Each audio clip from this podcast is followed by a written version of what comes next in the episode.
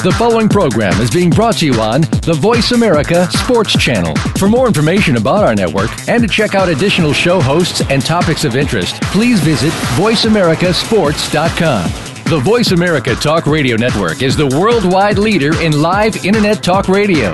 Visit VoiceAmerica.com. The views and ideas expressed on the following program are strictly those of the hosts or guests and do not necessarily reflect the views and ideas held by the Voice America Talk Radio Network, its staff, and management.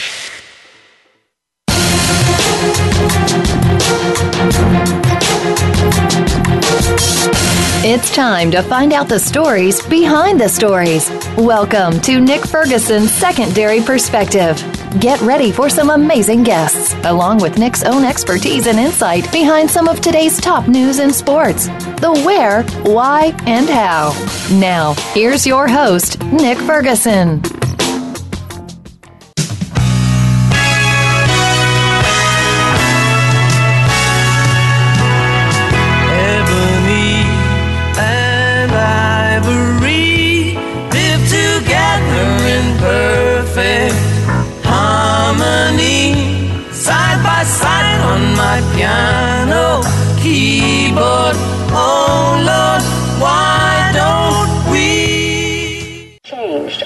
On the first tape, she was lying unconscious on the ground, being dragged out by her feet.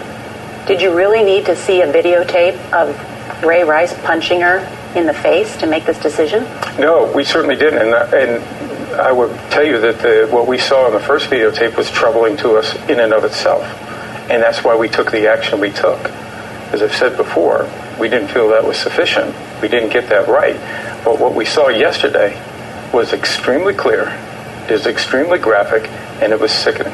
The question You know, that's the voice of a CBS interview uh, with Norah O'Donnell yesterday uh, as uh, Roger Goodell, uh, NFL commissioner, explained his position on the Ray Rice case, what he saw, what he did not see. It is an ongoing investigation and it caused a barnstorm of backlash uh, for the league and Roger Goodell, Baltimore Ravens, and Ray Rice included. But just to give you a little backstory on Ray Rice, most accomplished player in Rutgers program history, all-time leading rusher, and faced other programs. And even though he was going through his legal troubles and was serving currently a two-game suspension, images and jerseys remained in locker rooms around the building until until the video surfaced about what took place inside of the elevator. And Scarlet Knight head coach Kyle Flood said, and I quote, "It was a sad day for Ray and Rutgers." End quote. And for those who watched the game last week of, of Rutgers, uh, there's a highlight that was that Ray Rice was featured in that's normally played in the first and second quarter, and it was met with a mix of reactions of cheers uh, and boos. But one thing is to say, as they hosted Saturday Penn State, who have seen their fair share of uh, of scandals, uh, we probably would see a void of Ray Rice's image from the video and maybe that from Rutgers, but we'll see how they uh, handle that. And with that, I bring in my co-host Mario Vitanza. You can find him at Mile High Mario. Mario, I know you texted me when this this thing first broke, and you had some things that you wanted uh, to say. As I always remember, the show is PC, but be as candid as uh, as you may. When, when, for you, when I asked this question, did you really have to see what took place in the elevator to come to the conclusion that we all saw? Here's Ray Rice, his fiancee Janay Palmer lying, you know, unconscious on the pavement. Did you need to see what happened in the elevator to come to feel the way that you feel to this point now? I, I, I'm just I'm very confused by all this, Nick, and here's why. Uh, when Ray Rice was originally suspended, you know, we saw the videotape, and the only one was him dragging his fiancee out, which obviously was very disturbing. And we had already known what happened. You know, she swung on him, then he hit her and knocked her out. And then, you know, after that all transpired, that's the video that we see of him dragging her out of the elevator. But now that we have seen the whole thing, I mean, A, it makes it very hard for me to believe, Nick, that the NFL didn't have access to both videotape simply because it doesn't make a lot of sense. But you know what? It doesn't matter. It's really neither here nor there whether or not they have the film. You know, they, they give him a two game suspension, and all of this was pretty much done for, except the fact that, you know, they, they changed the policy. And, you know, if you get caught uh, once, it's six games. Again, it's indefinite. But now this video surfaces of him actually hitting her. But he had admitted to it, Nick. They knew that he had struck his wife. So, I mean, are, are we, or are they as the NFL, is Roger Goodell cracking on domestic abuse like in itself? Or is he just cracking down on videos of domestic abuse? Like, oh, well, if it happens, but it's not on tape, then you get two games. But then if we catch you on tape, then you're suspended indefinitely. So it just it doesn't make a lot of sense to me because it's like, oh, did we not believe like that it was heinous? Like it doesn't matter how hard he hit her, Nick. Uh, obviously, he hit her hard enough to knock her out. And it just baffles me that once this video surfaces, that oh, now all of a sudden we have to cover our tracks. And you know, it just like there's very few things that would make Roger Goodell seem like he's telling the truth.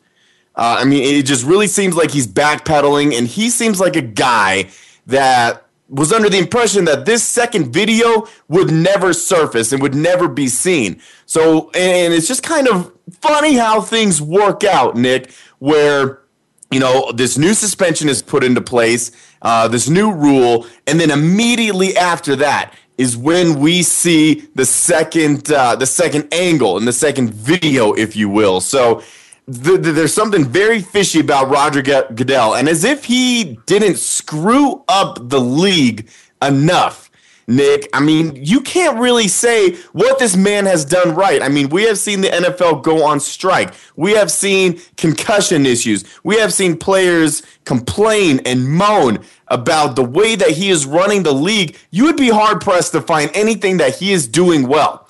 So when people say that he needs to step down, no, he needs to be fired. And this is, you know, I would say the straw that broke the camel's back, but obviously it's more than a straw. This is the log that broke the camel's back, Nick, and it can't take any more of Roger Goodell's BS. Yeah, but I'll say this. I mean, I've heard others uh, uh, speak on this measure, and you know, you have people on both sides of the fence.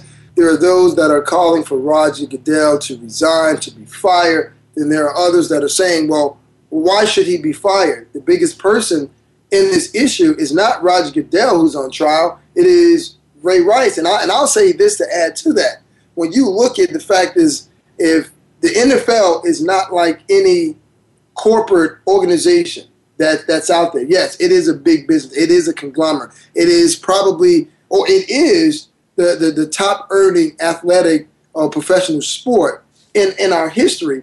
And you have to remember, the he works for the owners, and he they're they're viewing him as doing a very good job in expanding the brand and bringing more revenue into the NFL. So they're looking at this, and there have been some owners. Uh, Robert Kraft went on CBS uh, to say himself that you know he, he doesn't see any wrongdoing that Roger Goodell has done, and and uh, uh, well, of course not, Nick. Because here's the thing: all of the owners, as long as he's bringing in more money, that means the owners are making more money. I mean, and we're already starting to see, and I'm not going to put everybody in this category. We're starting to see kind of how soulless and how money hungry a lot of these guys are. Now, granted, it was mostly in the NBA that we're having all these issues with uh, the team owners, but you can't tell me there's not a little bit of an overlap. So the deal, like the problem that I have with Roger Goodell, I mean, how much money does he make, Nick? Thirty million dollars. Thirty million dollars a year. And what is he doing for the league? Somebody that's getting paid this much money to screw up time and time again. It's just like you watch that interview and you listen to that interview, the one that we just played in its entirety. And he seems like a man that is up against the ropes. He's defending himself. And keep in mind, Nick, I am a psychology major. So, you know, we studied voice patterns and facial cues and stuff like that. And, and, I know I'm going out on a little bit of a limb, but it's very hard to believe a man that is acting the way that he is acting. When you're getting paid $30 million to not just represent the owners, but you're representing the NFL, Nick. You have to look out for the best interest of the players and the uh, the identity of the league. So when you have players start to complain about a guy like Ray Rice, and you know Ray Rice is not the only guy out there. He was just the one that was unfortunate enough to get caught on video. And now this whole stuff with Ray McDonald, you know, you got Ray Rice, Ray McDonald, and then Ray Lewis. Maybe they should just not let guys named Ray into the NFL anymore. I'm sorry to Ray Crockett for that one. Well, I'll tell you, you know, it's funny that you bring up uh, uh, Ray Lewis because uh, Ray Lewis, former Raven, now turned uh, analyst for the Four Letter Network, uh, he had this to say. I mean, this is coming from a once mentor, Ray Rice. He said, "Look, I mean, there's no comparison between me and Ray Rice." And well, and he's right, Nick, because he did not beat his wife; he murdered her. So yeah, there is a difference. Well, well, right now we have a call on the line from Atlanta. He wants to chime in on the discussion. Uh, Mr. Prater, what do you have to say about the Ray Rice and Roger Goodell situation? I mean, well, uh, first of all, thanks for having me, uh, Nick and Mario. Uh, thanks for calling, man. Crazy, it's just a crazy situation, man. Where, um, yeah, Robert uh, Roger Goodell should be held accountable because I'm like Mario, man. There's no way you cannot have found out that information. Preach with all the other things that you do uh, within the NFL. Having, uh, I'm pretty sure Nick, you know, having guys follow guys because they've known to be in trouble before and stuff like that. So he should be aware of pretty much everything that goes in the league. And for that, yes, Ray Rice deserved to lose his job because, once again, no man should hit a now, when it comes to the NFL owners, yes, they're not going to get rid of Roger Goodell, considering he just what signed a TV contract, two hundred and seventy-five million for eight games in one year. As an owner, you loving that? You're not going to get rid of him. And not only that, how much did Roger Goodell make last year? Forty-four million dollars or something. Yeah, but but I asked you this question, Darv, and once again, thanks for the call. You listen to Nick Ferguson, secondary perspective. We're talking about Ray Rice.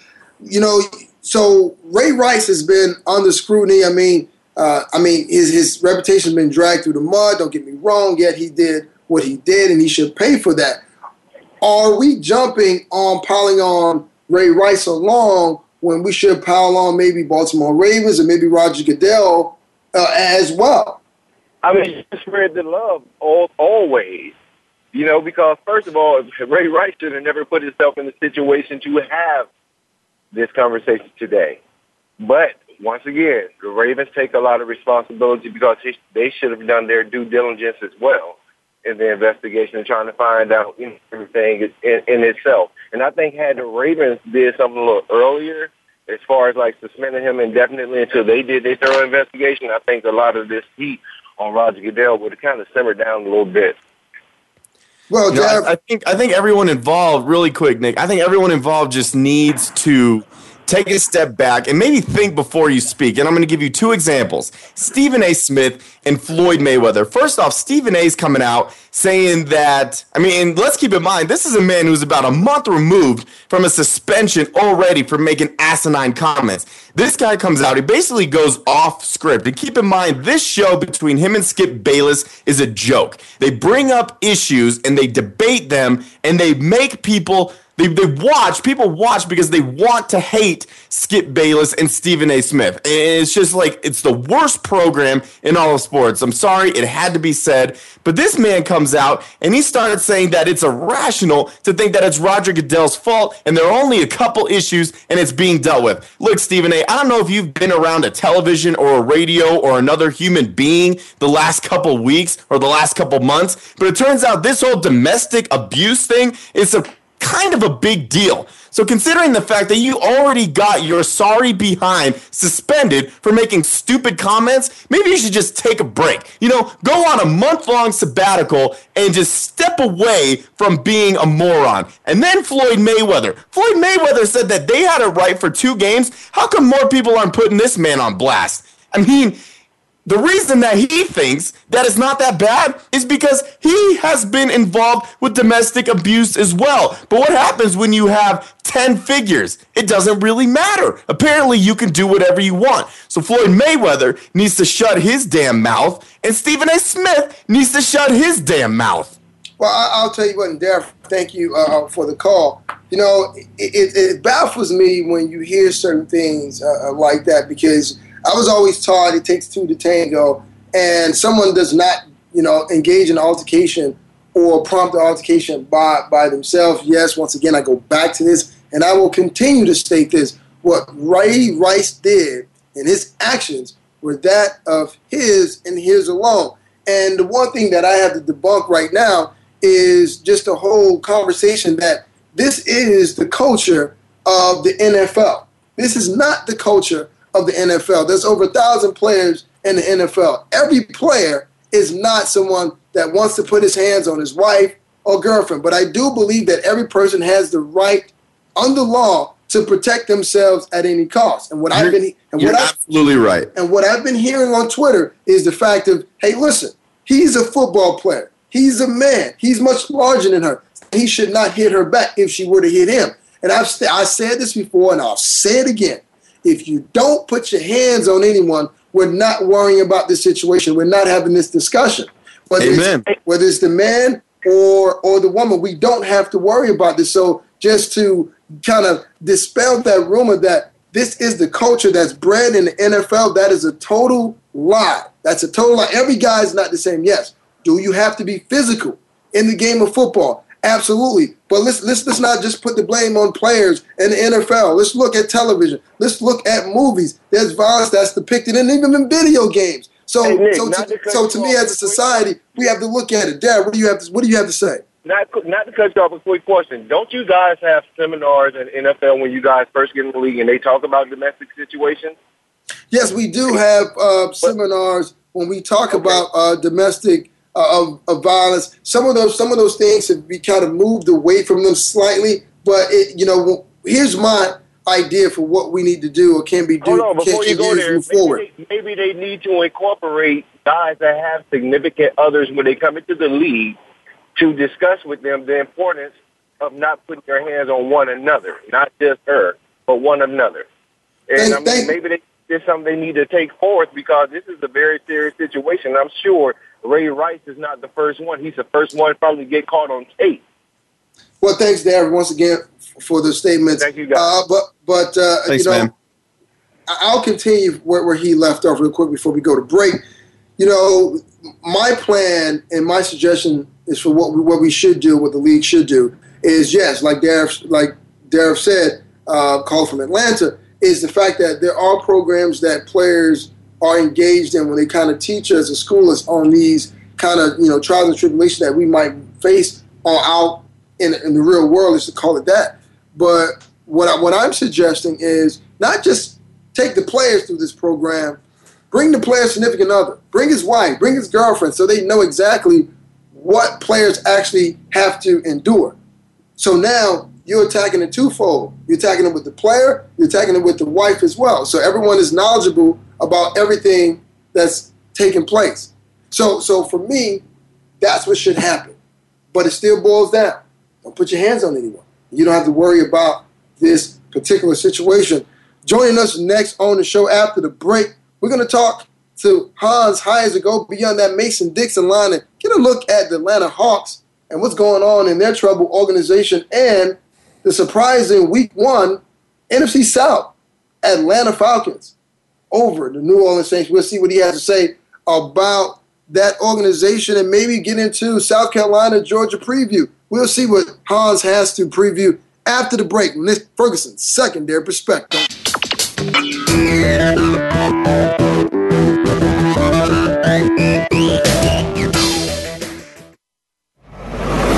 Your internet flagship station for sports, Voice America Sports.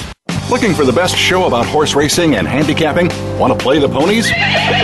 Join us every week for Winning Ponies with John Englehart. Racing's regular guy, where you'll go inside and behind the scenes with the top jockeys, trainers, agents, and handicappers in the world of horse racing. This show is the perfect complement to the Winning Ponies handicapping website. Listen for top plays for the weekend and the spot play of the week and win prizes just for calling in. Winning Ponies with John Englehart is live Thursdays at 8 p.m. Eastern, 5 p.m. Pacific on the Voice America Sports Network.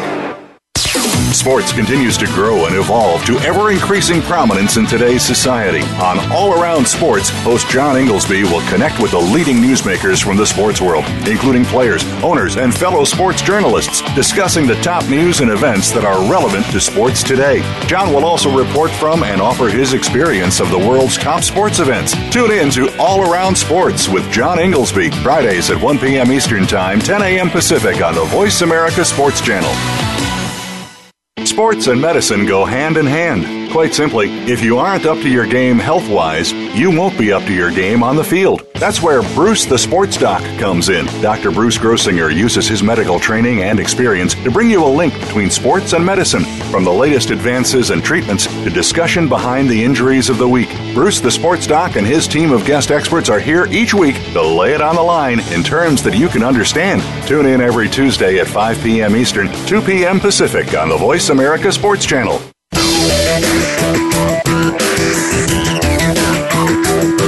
You're listening to Secondary Perspective with Nick Ferguson.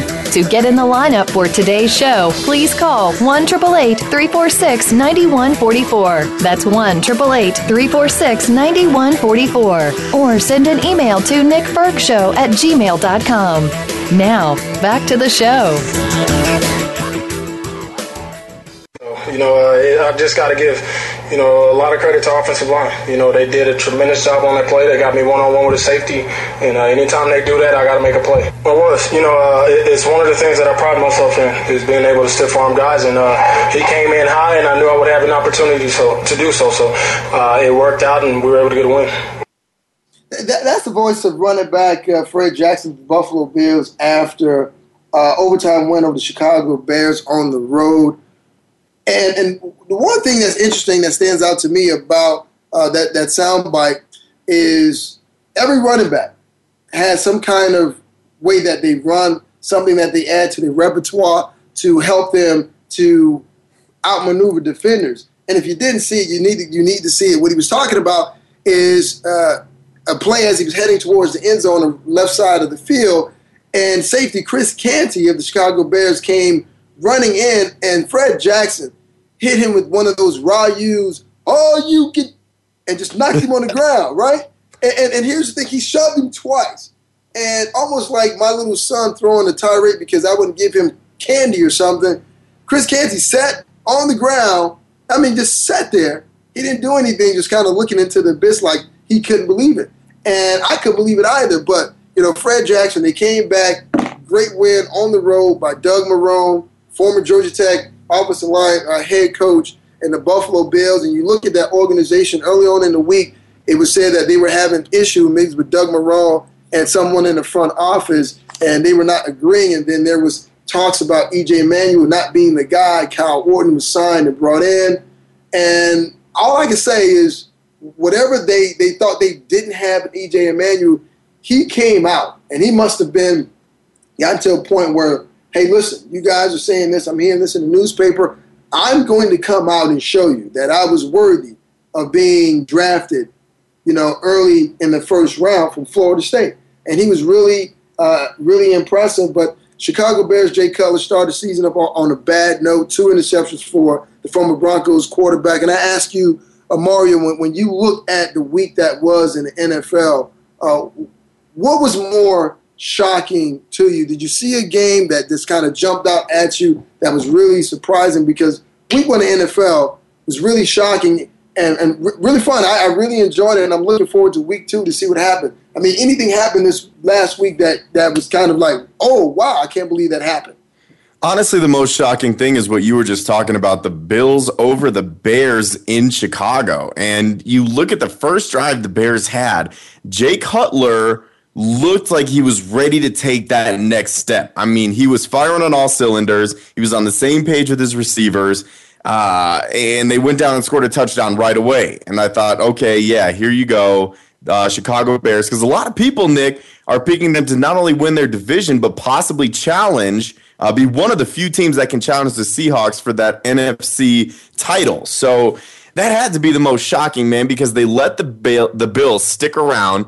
And uh, it, I, I honestly, like, I'm at a loss for words. I'm not sure how it happened because the Bears completely uh, overmatched the Bills on paper. But that's why you play the game, Nick. Any given Sunday. And poor Conte, man, my goodness, he didn't, like you said, he didn't get stiff armed once. The first time he stiff armed him, he still had a chance. He got in front of Fred Jackson, you know, not a good angle. And then Fred Jackson had all his momentum going forward and just embarrassed him. Like just threw him on the ground like a child. Nick. And as soon as I saw that play, it's like, man, how is it that year in and year out, fantasy players are still taking CJ Spiller over the old man Fred Jackson? He was supposed to be done four years ago, and he's still getting it done. Well, that, had, that had to be the biggest shock by far. You know what? Anyway, in his interview, he, he also said that, you know, just what you said. He is, you know, older, he's wiser, but he still can get it done. But that's a testament to a lot of veteran players who are often overlooked because their age somehow is an indicator that they can't get it done. But he's proven time and time again he's the underdog and he's going to come out there and he's going to get it done. So well, all, I, all I can say is, oh, you can. Let me ask you this, man. Obviously, you played safety for a while in the NFL. What would you have done if that was you, you know, and, and honestly, here's the thing, man, it kind of added insult to injury because by the time Conte got his hands on him, they were already in field goal range. Yes. So there wasn't much to do about anything. But if that happened to you, you know, you get embarrassed and pretty much let your team down. How do you handle that situation? I know nothing of the sort would ever happen to the great Nick Ferguson, but let's just play let's play hypothetical real quick. What would you have done in Conte's situation if you had just gotten embarrassed on national television? Well, well I'm going to give you twofold. I'm going to give you the youthful Nick Ferguson, and then I'm going to give you the savvy veteran Nick Ferguson. Okay. Now, now the youthful, rambunctious Nick Ferguson would have done one or two things.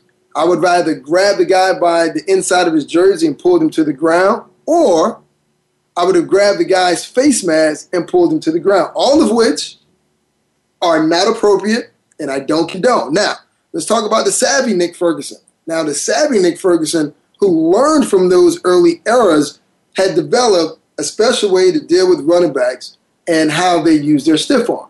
Now, I'm not going to go too much in detail. You can you can look me up on Nick Fer- at uh, Nick Ferg at gmail.com if you want more information about that. But I developed my own technique to deal with guys who would stick their stiff arm out there to kind of ward me off or, or just shove me out of the way. But I say you have to learn the running back. You have to know who you're facing week in and week out.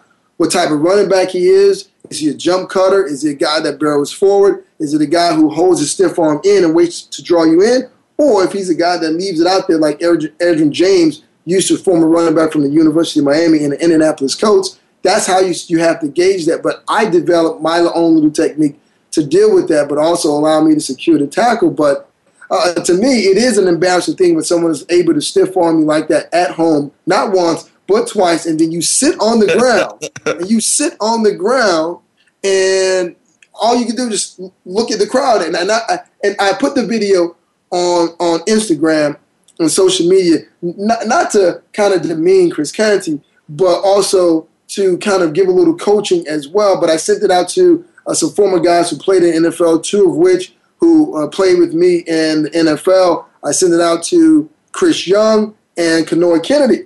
And they, I mean, their response was like, how could this happen? How could you allow yourself to be embarrassed? And he wasn't ready. No. Oh, no. He wasn't ready. no. Oh my God, he said he was gonna stiff arm me, stiff arm. Oh my God, no. But but to me, as a player, I mean, th- there's a certain level of respect you have to have for yourself, not to allow another player to do that. But even if it were to happen, because it, it, there's a saying in NFL: if you hadn't, if if you haven't been run by or run over, you hadn't played long enough. So it may happen to you at some point. But the thing is that you don't want to do, like you said, add insult to injury by sitting on the ground. No. Yeah. You, yeah, exactly. you get up, you come back, you wipe yourself off, like I tell my son, and you look to make a, another play. But sticking to the week that was in the NFL, of course, I would be remiss if I didn't throw toss this out there. San Francisco, all over the Dallas Cowboys. Your boy Tony Romo. Nick, when you went out on Twitter and you got to follow him at Nick Ferguson underscore 25, he said, Who is going to have the Romo effect this week? And you put it out there, and I said, It's going to be Tony Romo. Who else could it possibly be? Three picks? Bro, you knew it was going to happen. Was it was it one of them in the end zone or was it two? I know it was at least one.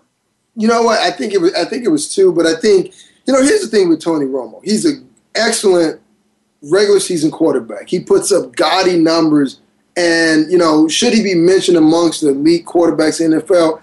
Absolutely right. I mean, he deserves that for what he's done in the regular season. But we all know you don't get remembered for what you do in the regular season in the history books. It's about the postseason. And for some reason, it, it's just not meshing for him. And yeah, I know we're kind of tough on, on Tony Romo, and, and that's because everyone talks about it being a quarterback driven league. They paid you a lot of money. You have to be the difference maker on that team. But in all fairness, I think when you look at the management of the Dallas Cowboys and how they put this team together, they're not really helping Tony Romo.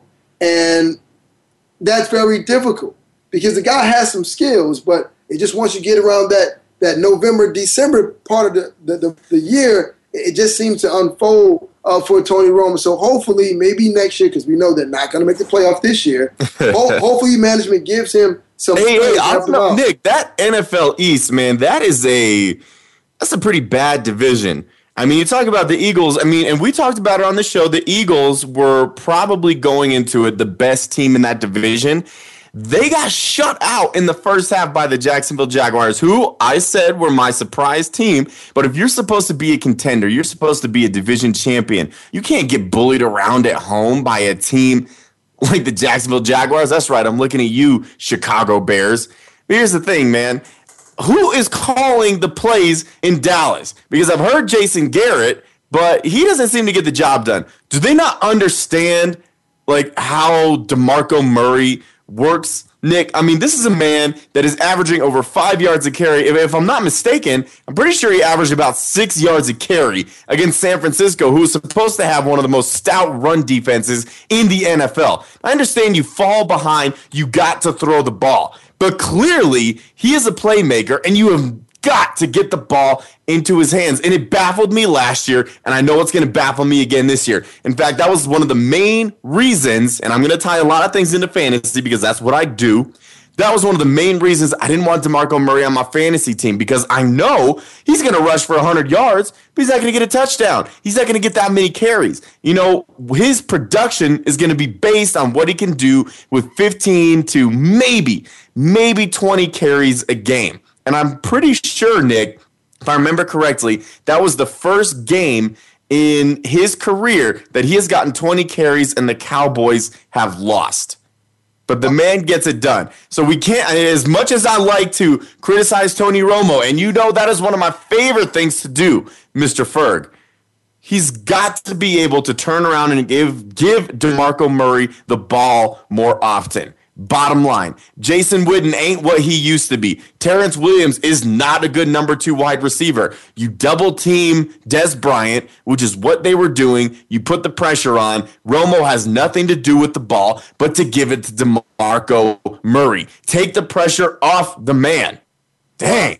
You know, I said the Atlanta Falcons were greatly improved, and I will admit it. If I say something wrong, I will own up to it. I thought the Saints were going to win this game. But apparently, I did not take into account the fact that the Saints have one of the worst secondaries I've ever seen. Now, their safeties, Jairus Byrd had a fantastic game. And he was one of the guys that kept their defense in it for a while. But Kenny Vaccaro, who had an incredible rookie year last year, had a very bad preseason, and he struggled mightily. And I don't even know who their cornerbacks are, Nick. And you know, I'm watching this game. Matt Ryan throws for over 400 yards. In fact, he sets an Atlanta Falcons record for passing yards.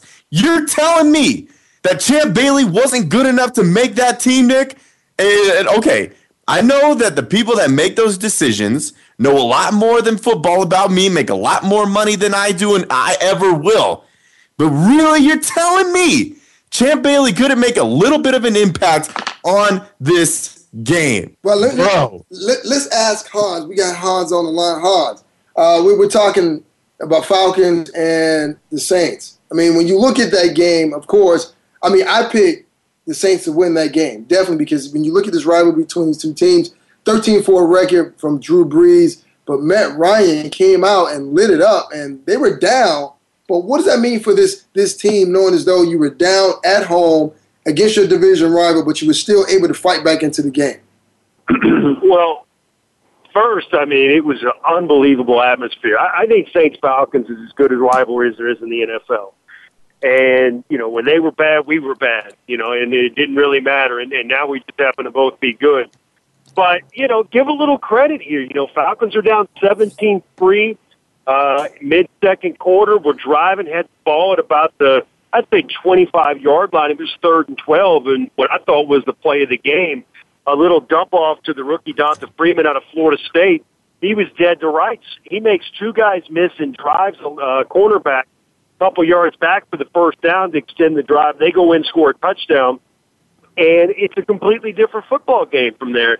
You know, you're only down by uh, 10 points at that point, and uh, they hung in there. They made some plays. Uh, Robert McClain on defense with a great interception there in the end zone. I thought he played the ball exceptionally well. Uh, I thought the two corners, uh, Alford and Trufant, played excellent. Uh, the defensive line was solid. I, I think that uh, this is what you're going to see from the Falcons this year. I think it's going to be um, a shoot 'em out week after week after week. But offensively, I don't know how you slow them down. They have four running backs that can run the ball. They have four wide receivers that might be as good as anybody in the league. And you got a quarterback who really worked on his athleticism and mobility in the offseason, and it showed. You watch that game, he extended those plays I would say maybe six or seven times where he was done behind the line of scrimmage and made a play. Uh, you know, a little credit to Matt Ryan for getting his butt in shape this offseason. Oz, I got a quick question regarding what you said. Everybody knows about Roddy White. Everybody knows about Julio Jones. When the Falcons brought Devin Hester in the offseason, everyone just assumed he would just be a return man, you know, maybe a number four, maybe a number five wide receiver. Hester goes out there and he looked like the most impressive Falcon receiver. I don't know what it was. He just looked bigger than he ever had with the Chicago Bears. Now, as a guy that covers the team and is around the team, is this a flash in the pan or is this version of Devin Hester for real? Are we going to see, you know, Devin Hester 2.0 now and is his is his career uh, resurgence now? Well, I, I think Dirk Koetter deserves a lot of credit for giving Devin an opportunity to make plays. Uh, they ran a lot of, a lot of crossing routes with him. And, you know, when you mention, you know, you mentioned those other two all pro wide receivers, you know, it's going to draw a lot of attention away from the other guys. And Harry Douglas, another guy with the injuries to Roddy and Julio last year, he was asked to be the guy. And you know, I think he had about 1,200 yards receiving, seven or eight touchdowns last year. So he's another guy. And if Devin's the fourth guy on that, I don't care who you are. I mean, Nick will tell you defensively, it's hard enough guarding those two guys, but you got to worry about four. Um, Dirk Koetter's going to do a good job of creating opportunities for each of them, and uh, I, I don't know how you can can stop all four of them. I, I really don't. Uh, Tony Gonzalez isn't there, but I, you know, I, I definitely think Devin Hester can. And I, I, you got to wonder what Mark Trestman the Chicago Bears were thinking, not using them on offense last year. Well, you know, I wondered my, myself when you have a guy that's explosive with the balls in his hands, you have to give him the ball and let him do work. I mean, uh, Devin Hester, I mean, one of the best guys to touch the ball, like a DeSean Jackson, always capable of uh, making an impact play to not give him the ball in the Chicago Bears uniform and not possibly see him break the return record in the Falcons uniform. I know that's disheartening to a lot of Bears, but I want to ask you this, this question that I mean, it's a burning question. I'm sure you're talking about it down in Atlanta, the Ray Rice issue. I mean, what do you, what do you take away from what we're seeing thus far? man, I, I don't know, man. I mean, I, I don't know how you defend a guy like that. I mean, what else is there to say? I mean, his ass should be in jail. You know, the, the heck with what the league did to him. I mean, he should be in jail. It's that simple. Yep. What would happen to you if you did something like that? You'd probably be out of a job and be behind bars. I don't think it should be any different with him. You know, A- I, don't, I don't know what I don't know what the league saw or didn't see. Uh, I think that's all speculation. I think people that are calling for Goodell's head right now are people that don't like him. And you know, he's not the most likable guy, but it doesn't change the fact what Ray Rice did. We have the video evidence of what he did. He spat on his girlfriend, mother of his child, twice and knocked her out cold. Stepped over her body and then told the security guard that she was intoxicated. Come on, man. Well, well, it, it is something that uh, Ray Rice would definitely have to deal with for the remaining of his career, and if that is to happen or take place in the NFL, we still don't know uh, at this point. But uh, let's move on to uh, another organization that you know really well, the Atlanta Hawks. Uh, earlier this week, uh, Bruce Levenson had some comments that he said about the fan base and the hip hop music and how many people of, of ethnic background coming to the game. Uh, and then also, Danny Ferry had some things to say in free agency about Luol Deng. I mean, when you look at that as a whole, and you know, we, we're coming off this whole Donald Sterling issue. It, do we have a problem in the NBA when it comes or concerns with race? I'm sure there is, just like there is in any big business. I'm sure it's you know prevalent in the NFL as well. It's you know it's just the day and age that we live in. Uh, you know, as far as what what Bruce Levenson said, I, I don't have any problem with that whatsoever. He he's a businessman and he is a hundred and ten percent right. It, it doesn't make it right. He- There's probably a better way to say it. But hey, the facts are that those are the people, demographics, white males, 35 to 55, that spend money to buy his product. And they're not reaching that demographic. Now, saying that they're scared to come down there because of the black community, I don't know about that. But I do know that the music, the entertainment, uh, everything that's in that arena is solely catered to the African American community, and that has be it's been a problem for them bringing fans in. There was another thing that was talked about um, outside of the Danny Ferry deal, where agents were concerned of their players coming to play in Atlanta because of the lack of fan support. You know, Right. you're coming up on five years in the NBA. You've earned your right to become a free agent. You want to play in front of some fans and play for a winner. And you know how it is, Nick. Here, people don't understand why you can't get people to come play for the Atlanta Hawks. I think Bruce Levenson was simply stating that this might be part of the problem. You know, our attendance is, or lack thereof, is really affecting us bringing in these top tier players. It's like uh, what comes first, the chicken or the egg. So while he could have worded it better, you know, with the Donald Sterling thing didn't do him any favors. It's unfortunate, but Danny Ferry, it sucks because I really feel like he was taking this organization in the right direction. You know, hiring the coach last year and making good decisions, getting rid of Joe Johnson's contract, trading trading Josh Smith. But who's going to come play for a guy who said that, Nick? I mean, would you go to a guy who said that? I mean, I don't, I don't know what we're going to do. It's unfortunate, but it's almost like we have to start all over again. Well, well, Hans, we got 10 seconds before we get out of here. Big games this week in college football, especially in that Georgia area. You have Paul Johnson facing off against his old his old team in Georgia Southern, and Georgia the Georgia Yellow Jackets are two and zero. And also you have the Bulldogs coming off a bye week. They're facing against Dylan Thompson, who avoided a 0-2 slide to win the game last week. Dogs, Jackets, what can we expect? Jackets, you know, they're going against Georgia Southern. First time they've ever played Southern for 31 years, going back to Erk Russell's been using that spread option attack. This year they're not. They bring in Willie Fritz from Sam Houston State. Um, Coach Monk went up to Coach Army, so they are going to a wide open offense. They're going to have a quarterback throwing it all over the field. They almost beat NC State a couple weeks ago, 20 points. That's way too many. I think Georgia Tech's one of the most overrated teams in the country. I'm sorry, Nick. I think it's going to be close. I do think the Jackets win. As for the Georgia Bulldogs, Steve Spurrier, he saves all his tricks for the Bulldogs, whether he's wearing a blue visor or a maroon one. So throw out what they did opening week against A&M and throw out what they did against East Carolina last week. They'll be ready for the Dogs, and Columbia's a tough place to play. That game could go either way. All right, ladies and gentlemen, that's Hans Heiser. You can find him at Hans Heiser on Twitter. And Hans, as always, thanks for joining the program. Hopefully, pleasure, guys. Bo- See you, Nick. Have a Bo- good weekend. Thank you, Thanks, sir. Hans. All right. Coming up after the break, we wrap up the program. We talk a little bit more about Ray Rice incident, and we get into a little bit of real talk. Keep it locked here. You don't want to miss it. Nick Ferguson, secondary perspective.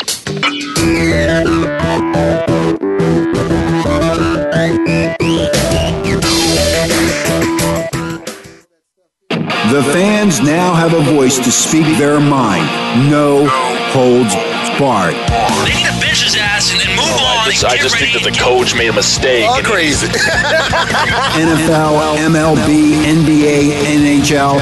Speak up. Speak up. Or forever hold your mouth. We ain't playing around here. Voice America Sports.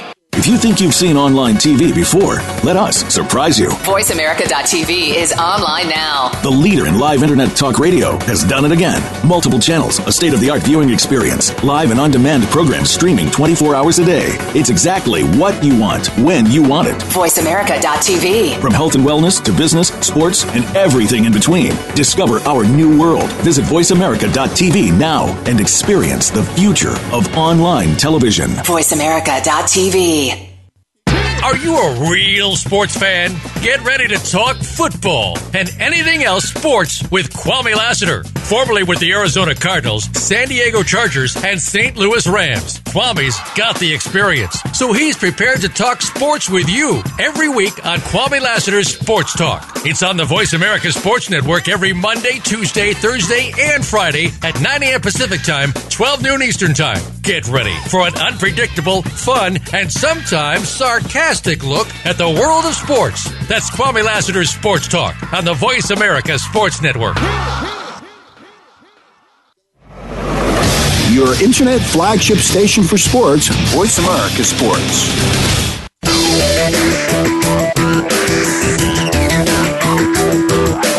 Listening to Secondary Perspective with Nick Ferguson. To get in the lineup for today's show, please call 1 346 9144. That's 1 346 9144. Or send an email to nickfergshow at gmail.com. Now, back to the show.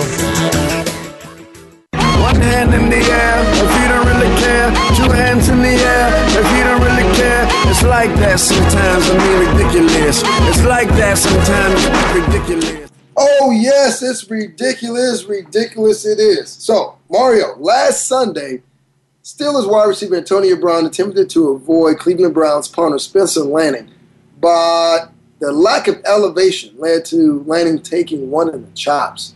Antonio Brown spoke to Lanning after the game to ensure him that, hey, dude, I wasn't trying to do it on purpose. I wasn't trying to hurt you. But Brown, but Brown was flagged on the play, and I ask you, should Brown be fined by the league for this unfortunate encounter? Man, I this is a this is a weird one, Nick, because you know you watch the play and it looks premeditated, but for as fast as Antonio Brown is, and you know he tried to uh, to jump over him, unless you know like that punter said something about his mama. I don't know why he would kick him in the face like that. I think maybe you slap him with just a little bit of a fine, you know, nothing that's going to make a real dent just because, you know, he did kick a guy in the face. And then just get the man a pair of PF flyers. Run faster, jump higher, won't have that problem again. Real talk. All right, so now, biggest shock, surprise in week one in the NFL, or even in college football last week in week number two. Patriots' week one loss to longtime divisional rival Miami Dolphins. Are is it a reason for concern? Yes or no? Yeah, absolutely. It's a reason to panic. Look, let's not get all up in arms. It was in Miami. It is a division game. And even though the Patriots are far superior to this Dolphins team, you can never count out a division rival, no matter how good one is, no matter how bad the other is. And this Dolphins team is pretty damn good. You know the issue with this Patriots team, Nick? They went out and they buffed up on defense. They did nothing at the running back position. Stevan Ridley is in the answer. Shane Vereen is basically a wide receiver. And that kid White that they got out of Wisconsin, he is not going to have an impact. This is a time to panic. Remember back when Brady said he was going to play until he sucked? Well, guess what, Nick? That time is creeping up on Mr. Brady. He completed about 50% of his passes. Two years ago, Nick, he was fourth in the NFL in uh, completion percentage. Last year, 22nd. It's only going to get worse from here on out. Brady's got a couple more years until he's full fledged sucked. Real talk. Well, I got a little real talk for you. Last year, the Patriots endured something similar where they didn't have the supporting cast that Brady is used to, and everyone was saying the run of Belichick and Brady were over. But guess what? They find themselves at the end of the season in the Mile High City versus Denver Broncos. So guess what? Don't close the chapter and don't write the book on the Patriots just yet because they will be there as always in the end. But there was a, email that I got, and I said, and it was said that make sure you mention this to Mario really quickly. Knowshon Moreno balled out for the feds. Wow, Denver Broncos, what's happening? Hey man, I, I love all Denver Broncos, past, present, and future, except for Eddie Kennison. I know you remember that coward, but that's another discussion for another day. Hey, I love Knowshon Moreno. I was sad that we couldn't keep him, but I understood why we couldn't. He wanted too much money, and the Broncos couldn't afford him. You look at this roster, there is simply no room for him. That's why they didn't keep Zane Beadles. That's why they didn't keep Eric Decker. But you got to move on. You always root for a guy like Knowshon Moreno. Nothing but good things here in Denver, and uh, he'll always be a Bronco at heart. Real talk. All right, bigger surprise: Browns giving Steelers a Week One scare after disappointing preseason, or uh, Ohio State defeat at, at the Horseshoe against ACC team Virginia Tech. Real talk. The Browns are not as bad as everybody thinks, and the Buckeyes aren't as good as everybody thinks. They lost Braxton Miller for the season. That was their entire offense. What can you do? Ohio State's going to be an average to above average football team, and Virginia Tech is not too bad. I mean, you want to see say ACC like it's such a bad conference. It is on the up and up, and I feel like the Big Ten is on the down, down, down. As far as the Brown Steelers are concerned, I think Pittsburgh got a little bit complacent. Same kind of thing we saw the Broncos game. They had this big lead, they gave it up. What people tend to forget, this is still the NFL, Nick. These are still grown ass men getting paid a lot of money to play the game of football. And, uh, you know, Ben Tate going down ended up being a kind of a blessing because now undrafted running back Isaiah Crowell, originally a Georgia boy, and I know how, how much you love your Georgia boys. Maybe we can get him on the show along with the other Georgia running backs. Uh, went over to Alabama State, he had a run in with the law. Extremely talented young kid. And in case you needed proof, that Johnny Manziel doesn't need to be playing over Brian Hoyer. That was it. I thought Hoyer looked great. The Steelers are a much better team, and they could make a push to win that division. They'll be better than they have in years past. But let's give the Browns a little bit of credit. They are not as bad as people want to believe. And if that game was in Cleveland, I think they might win that game, Nick. Real talk, I wasn't surprised by either. Well, real talk, Penn State sanctions were lifted Monday by the NCAA, including in the bowl ban and the full complement of scholarships. I think this bodes well for the Penn State uh, faithful, and I think it's a great thing for college football. James Franklin is doing a great job with that program, and they face Rutgers, who we talked about early in the program when we talked about Ray Rice. So uh, I want to see how both Penn State responds to the sanction and also Rutgers uh, respond as well. Well, here's the thing. I like that Penn State was celebrating and – you know, it's it's a whole discussion that we can get into maybe next week, Nick.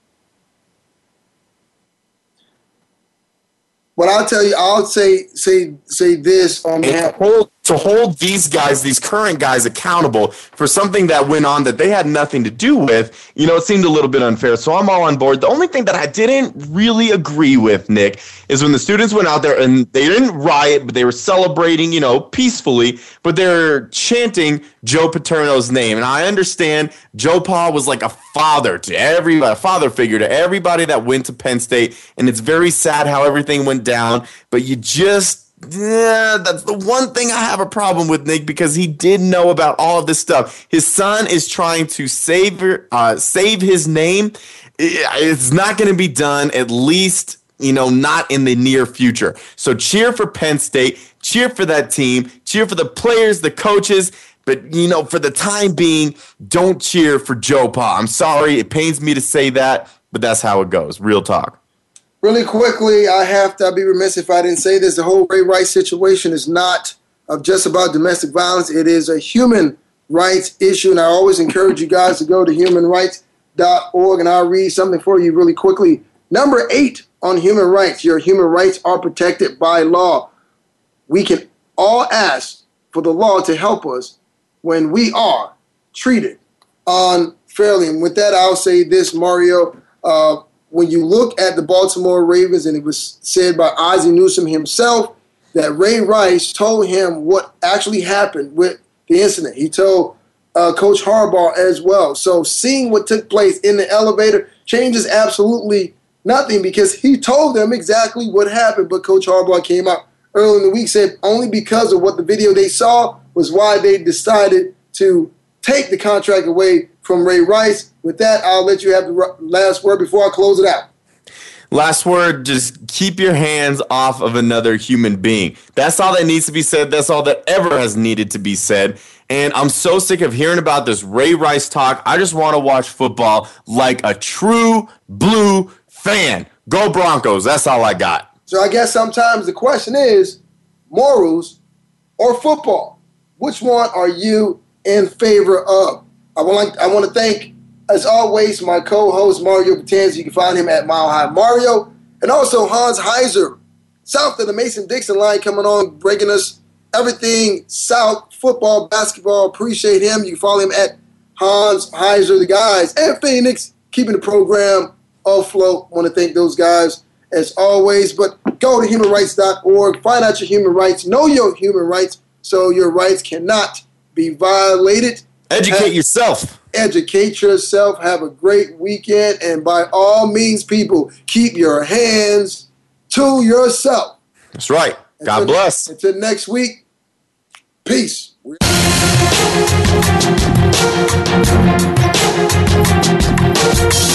Thanks again for stopping by. Be sure to catch Nick Ferguson's Secondary Perspective again next Thursday at 1 p.m. Eastern Time, 10 a.m. in the West on the Voice America Sports Channel. We'll share some more great stories next week.